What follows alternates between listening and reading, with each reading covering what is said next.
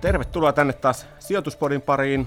Ollaan vaihdettu taas uuteen kuukauteen. Toukokuu lähti liikkeelle ja tietysti hyvissä merkeissä mentiin menty sen viime podin jälkeen, koska osakemarkkinoilla on ollut taas kivaa. Vähän niin kuin sanottiin, että ei kannata liikaa huolestua, mutta nyt kun lähdetään tähän toukokuuhun, niin tuntuu, että meillä on uusia huolenaiheita tuolla löytynyt, tai oikeastaan uusi vanhoja huolenaiheita, koska kun vuoteen lähdettiin, niin silloin oli niin meidän kuin aika monen muunkin mielipide se, että korot on se isoin uhka osakemarkkinoille, ja nyt tänään ajateltiin tässä podissa sitten perehtyä tähän aiheeseen, että tuleeko korot ja tappaa osakkeet, vai onko kaikilla kivaa yhtä aikaa, vai onko vaan korkosijoittajilla ikävät ajat ja osakesijoittajilla hyvät ajat.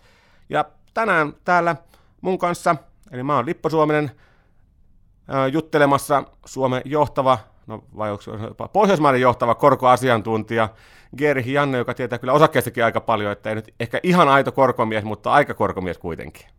Moikka. No niin, sanoppa Janne nyt ensimmäisenä, että nouseeko ne korot nyt vai ei? No kyllä Yhdysvalloissa korot nousee, että, että pikkuhiljaa se on ihan selkeää, että Fed on noususyklissä ja olisi nyt kumma, jos, jos niin kuin ne lyhyet, nousevat lyhyet korot ei mitenkään näkyisi pitkässä korossa. Että, että niin kuin tämä on mennyt vähän sillä tavalla, että pitkään ihmeteltiin, että eikö se pitkä korko nouse sieltä millään, että, että käyrä tasaantui ja, ja lyhyet korot nousi ja nousi ja nyt kun ollaan nähty pientä tällaista kiinniottoa pitkissä, pitkissä koroissa, niin nyt, nyt on niin kuin, kaikki on pelästynyt, että hui, että nyt ne pitkät korot lähti, että, että ei, ei ne mitenkään toistaiseksi ole, ole, ole niin kuin korkealla tasolla siihen lyhyiden korkojen tasoon nähden, että itse asiassa melkein päinvastoin, että, että edelleen pitkänkin, pitkänkin korot on aika matalia. Eli lähtökohtaisesti mm, koroissa on nousupaine, no, sieltä, no ne nyt on pikkuhiljaa sieltä tullut ylöspäin. Eli siinä mielessä voi sanoa, että tämä syy huoleen, jos ajatellaan, että nousevat korot on huono asia osakkeille, niin syy huoleen on olemassa, mutta toi tahti on aika vaisu ollut. Lähteekö se kiihtymään? No taas jos lähdetään sieltä lyhyestä päästä, mitä on helpompi arvioida trendinomaisesti, niin en näe kovin paljon tai kovin suurta riskiä sille, että, että keskuspankki olisi ihan heti kiristämässä koronnostojen tahtia. Toki se, että nykytahdillakin nostetaan nopeammassa tahdissa kuin mitä markkina tällä hetkellä hinnoittelee. Et nythän se kvartaalittainen tahti on se, mitä on menty, ja se tarkoittaisi neljää nostoa tänä vuonna. Markkinoilla hinnoitellaan noin kolmea, et niin kuin siihen hinnoitteluun nähden tahti varmasti kiihtyy, mutta niin kuin tähän tahtiin, missä ollaan nyt edetty, niin, niin se ei kiihdy. Pitkissä koroissahan tulee varmaan tilanteita, jossa nähdään nopeata nousua, joka sitten tasaantuu. Et nytkin pelättiin vähän sitä, että kun 3 prosenttia kymppivuodessa saavutetaan, niin siitä mennään heittämällä yli ja, ja sitten nousu vaan jatkuu. Mutta et, et se menee sitten taas pitkässä päässä ehkä enemmän tällä sykäyksittäin, että et niin kun muutokset saattaa tapahtua nopeasti, mutta sitten vedetäänkin henkeä, henkeä että, että niin kyllä mä luulen, että edelleen kun tämä lyhyt pää tästä nousee, niin se suurempi trendi on kuitenkin se, se että korkokäyrä tasaantuu, eli että pitkät korot nousee hitaammin kuin lyhyet. No joo, nyt ollaan, mä olen ihan samaa mieltä sinänsä, että, että kyllä, koroissa on se nousupaine. Toki ne on ollut jo monta vuotta ja niin kuin aika monta väärää hälytystä tässä on vuosien mittaan ehditty jo huudella, että kyllä ne kohta nousee tosi kovaa ne korot ja no ehkä nyt ei huudeta tosi kovaa nousee, mutta nousee, mutta kyllä se ympäristö varmasti tässä on kohdallaan.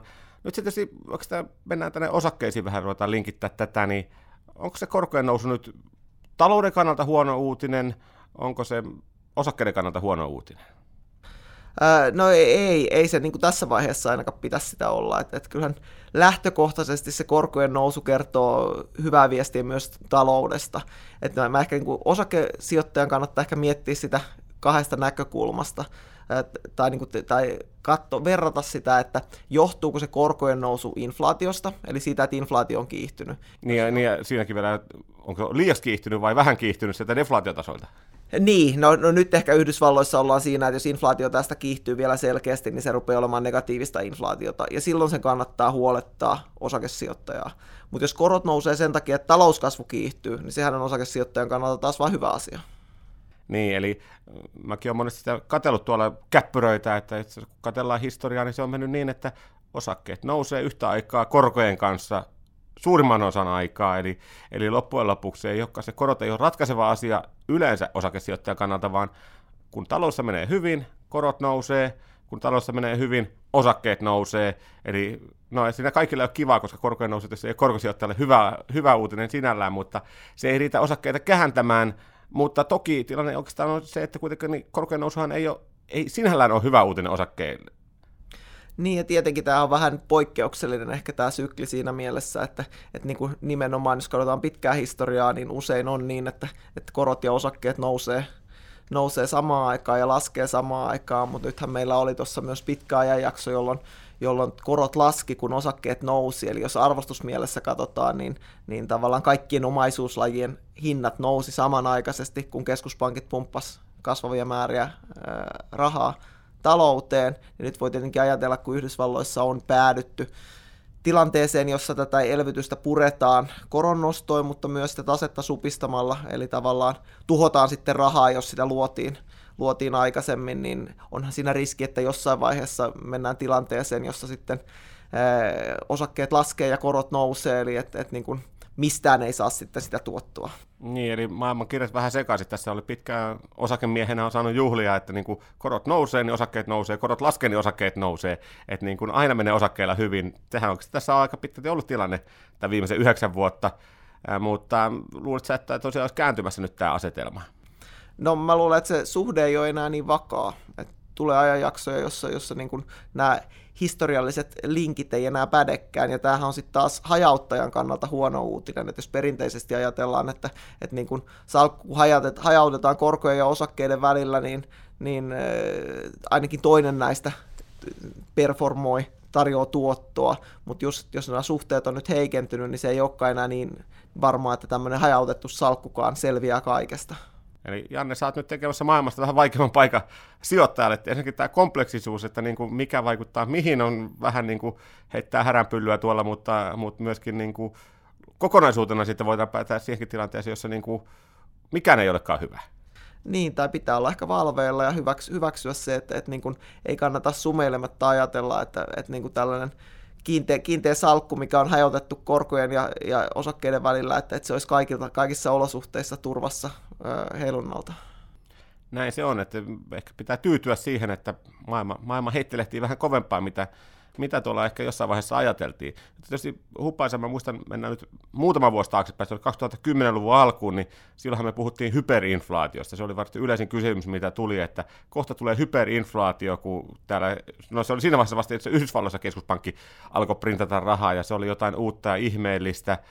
No sen jälkeen aika moni keskuspankki printannut rahaa, ja itse asiassa nyt jos katsotaan Yhdysvaltoja, niin nythän siellä on melkoinen käännös pystytty tekemään. Onko tämä niin kertomassa, että keskuspankit itse asiassa onkin tehnyt hyvää työtä ja saanut maailman jotenkin vakautettua tässä näin? No kyllä se Yhdysvaltojen esimerkki ainakin on rohkaiseva siinä, että, että niin kuin he on pisimmällä tässä syklissä ja, ja niin kuin heidän näkökulmasta he ehkä onnistuu tuomaan rahapolitiikkaa tasoille, jossa on sitten taas elvytysvaraa, kun seuraava taantuma iskee. Eli onko se parattu normaali ympäristöön? No mä en, mä en välttämättä tykkää siitä normalisaatiosanasta sen takia, että niin kun, tai ainakin pitää puhua uudesta normaalista. Et mä, mä en usko siihen, että, että niin kun, jos me katsotaan pitkän aikavälin keskiarvoja tai mikä oli normaali ennen finanssikriisiä, että se on enää normaali nyt. nyt että, että niin kun mulla on, mun mielestä on ihan selkeää, että niin sanottu keskimääräinen korko, neutraali korko, eli korko, jonka ei pitäisi jarruttaa eikä tukea talouskehitystä, että se on laskenut viime aikoina. Mihin, mihin sä asettelet sitä Yhdysvalloissa tällä hetkellä?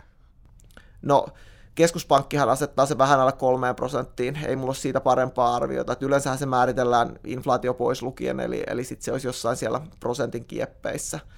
kieppeissä ja tiet, jos mennään muutama vuosikymmen taaksepäin, niin se oli helposti kolmen prosentin päällä, että, että niin kuin se on laskenut merkittävästi, mikä sitten tarkoittaa sitä, että, että niin kuin, ei kannata odottaa, että korot nousee niin korkealle kuin missä ne on ollut, ollut niin kuin aikaisemmissa noususuhdanteissa. Ja sitten taas toisaalta ehkä ne korkopohjat tulee myös tulevissa taantumissa olemaan matalampia kuin mihin on totuttu.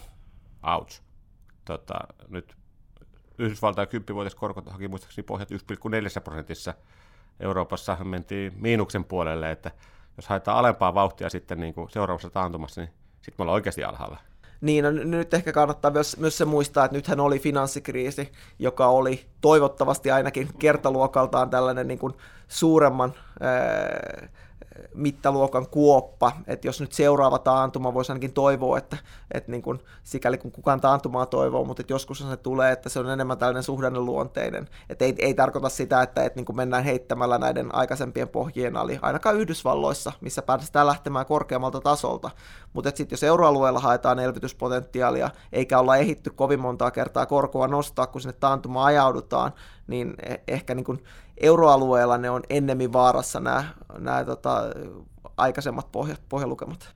Joo, palataan tuohon euroalueeseen kohta, mutta vielä, vielä tuossa Yhdysvalloissa tietysti itse nyt vaan miettii sitä, että tosiaan näitä kauhukertomuksia silloin 2010-luvun alusta, niin olisiko 2013, kun oli lop, Yhdysvalloissa lopetettiin nämä joukkolainen ostot, sen jälkeen Fed on nostanut korkoa kuusi kertaa, jos oikein muistan.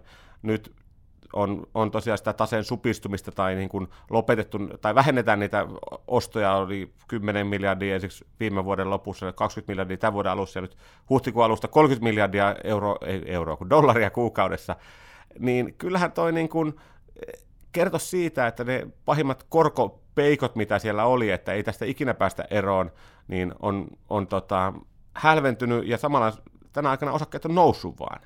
Eli kyllä tämä niin kertoo siitä, että eh, korosta ei liian helposti kannata huolestua tuolla osakesijoittajana.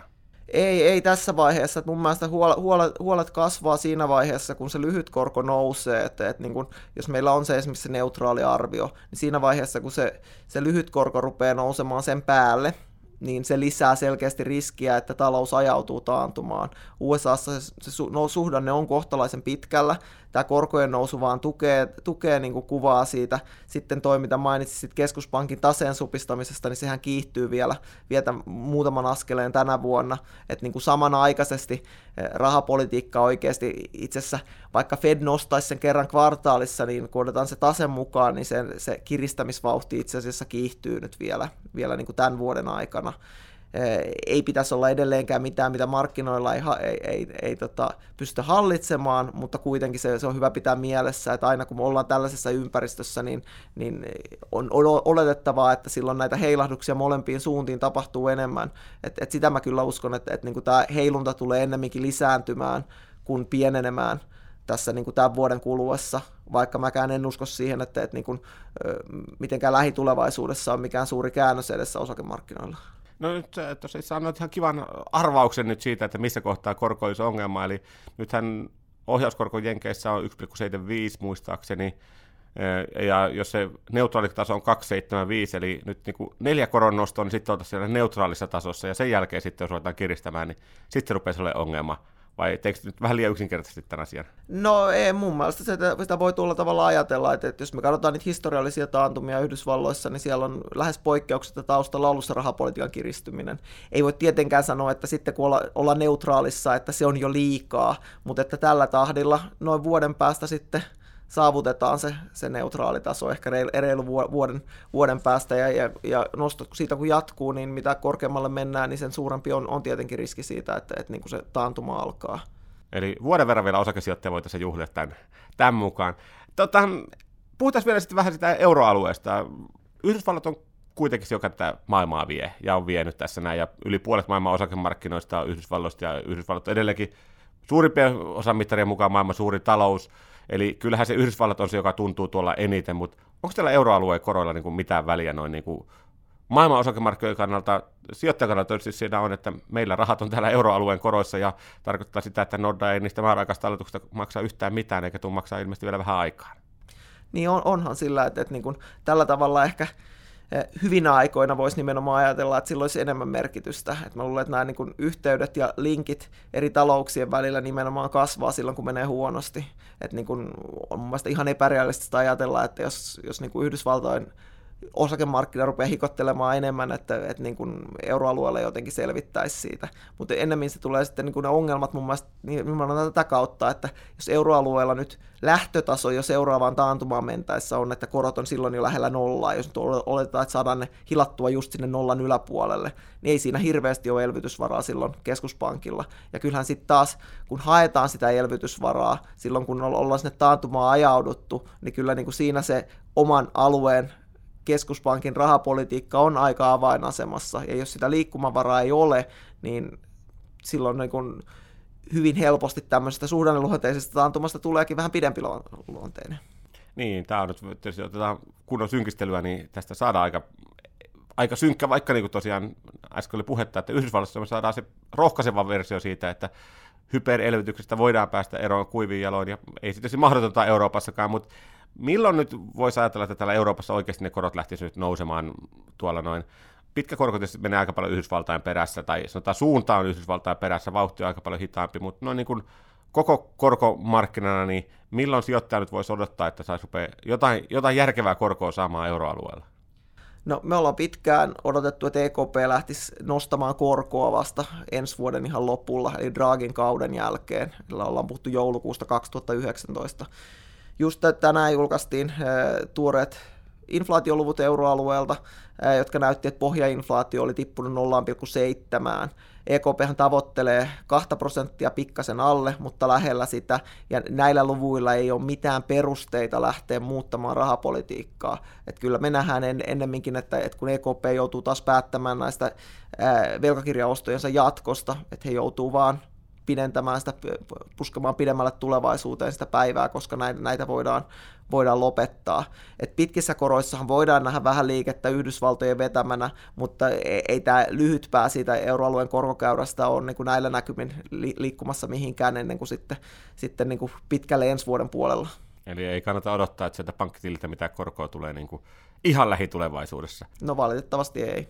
Ja täytyy myöntää, että mä olen itse joskus 2010-luvun puolivälissä ilmoittanut, että mä en usko, että tällä vuosikymmenellä nostetaan, nostetaan Euroopassa korkoa, ja nyt täytyy myöntää, vähän oli uskoa tuossa koetuksella välillä, että nousisiko se sieltä miinus 0,4 miinus 0,3 ensi vuoden lopussa, mutta eh, ei nämä inflaatiolukemat kyllä todellakaan siihen viittaa tällä hetkellä, eli, eli euroalueen korot ei tätä tule nousua hyydyttämään, euroalueen korot voi olla ongelma siinä vaiheessa, jos tulee lasku, näin voisi ehkä sanoa juurikin näin, että, että, että niin kuin on, on vaikea nähdä muutenkaan, että, että euroalue on se, mikä, mikä tämän, tämän niin kuin nousun nyt romuttaisi. Että, että niin kuin, kyllä tämä on taas palaa sinne perinteeseen, vaikka kuinka puhutaan, että kuinka Yhdysvaltojen rooli maailmantaloudessa on pienentynyt, niin kyllä se vaan johtaa tätä sykliä ja sieltä todennäköisesti ne ongelmat lähtee liikkeelle, mutta että hyvät uutiset on se, että, että niin kuin näillä näkymin niin ei varmaan ihan, ihan vähän aikaa vielä.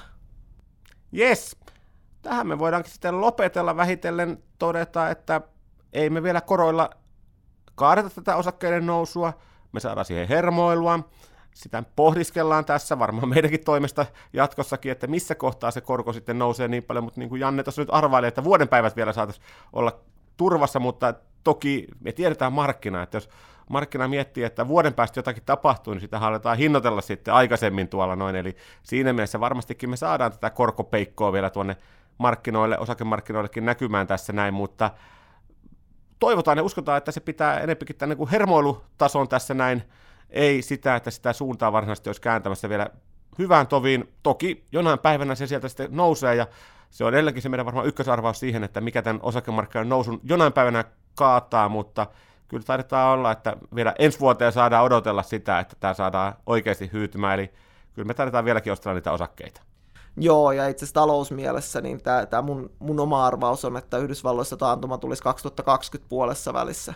Että niin kuin talousmielessä on sitten pari vuotta, mutta että niin kuin sanoit, niin toki osakemarkkina jonkun verran sitä aikaisemmin kääntyy. Yes, no mutta hei, vuoteen 19 on vielä pitkä aika, eli palataan taas asiaan ensi vuoden, ensi vuoden, ensi kuukauden sijoituspodissa, ja siihen asti jännitetään, että miten noin korot osakkeet tuossa menee. Oikein hauskaa toukokuuta. thank you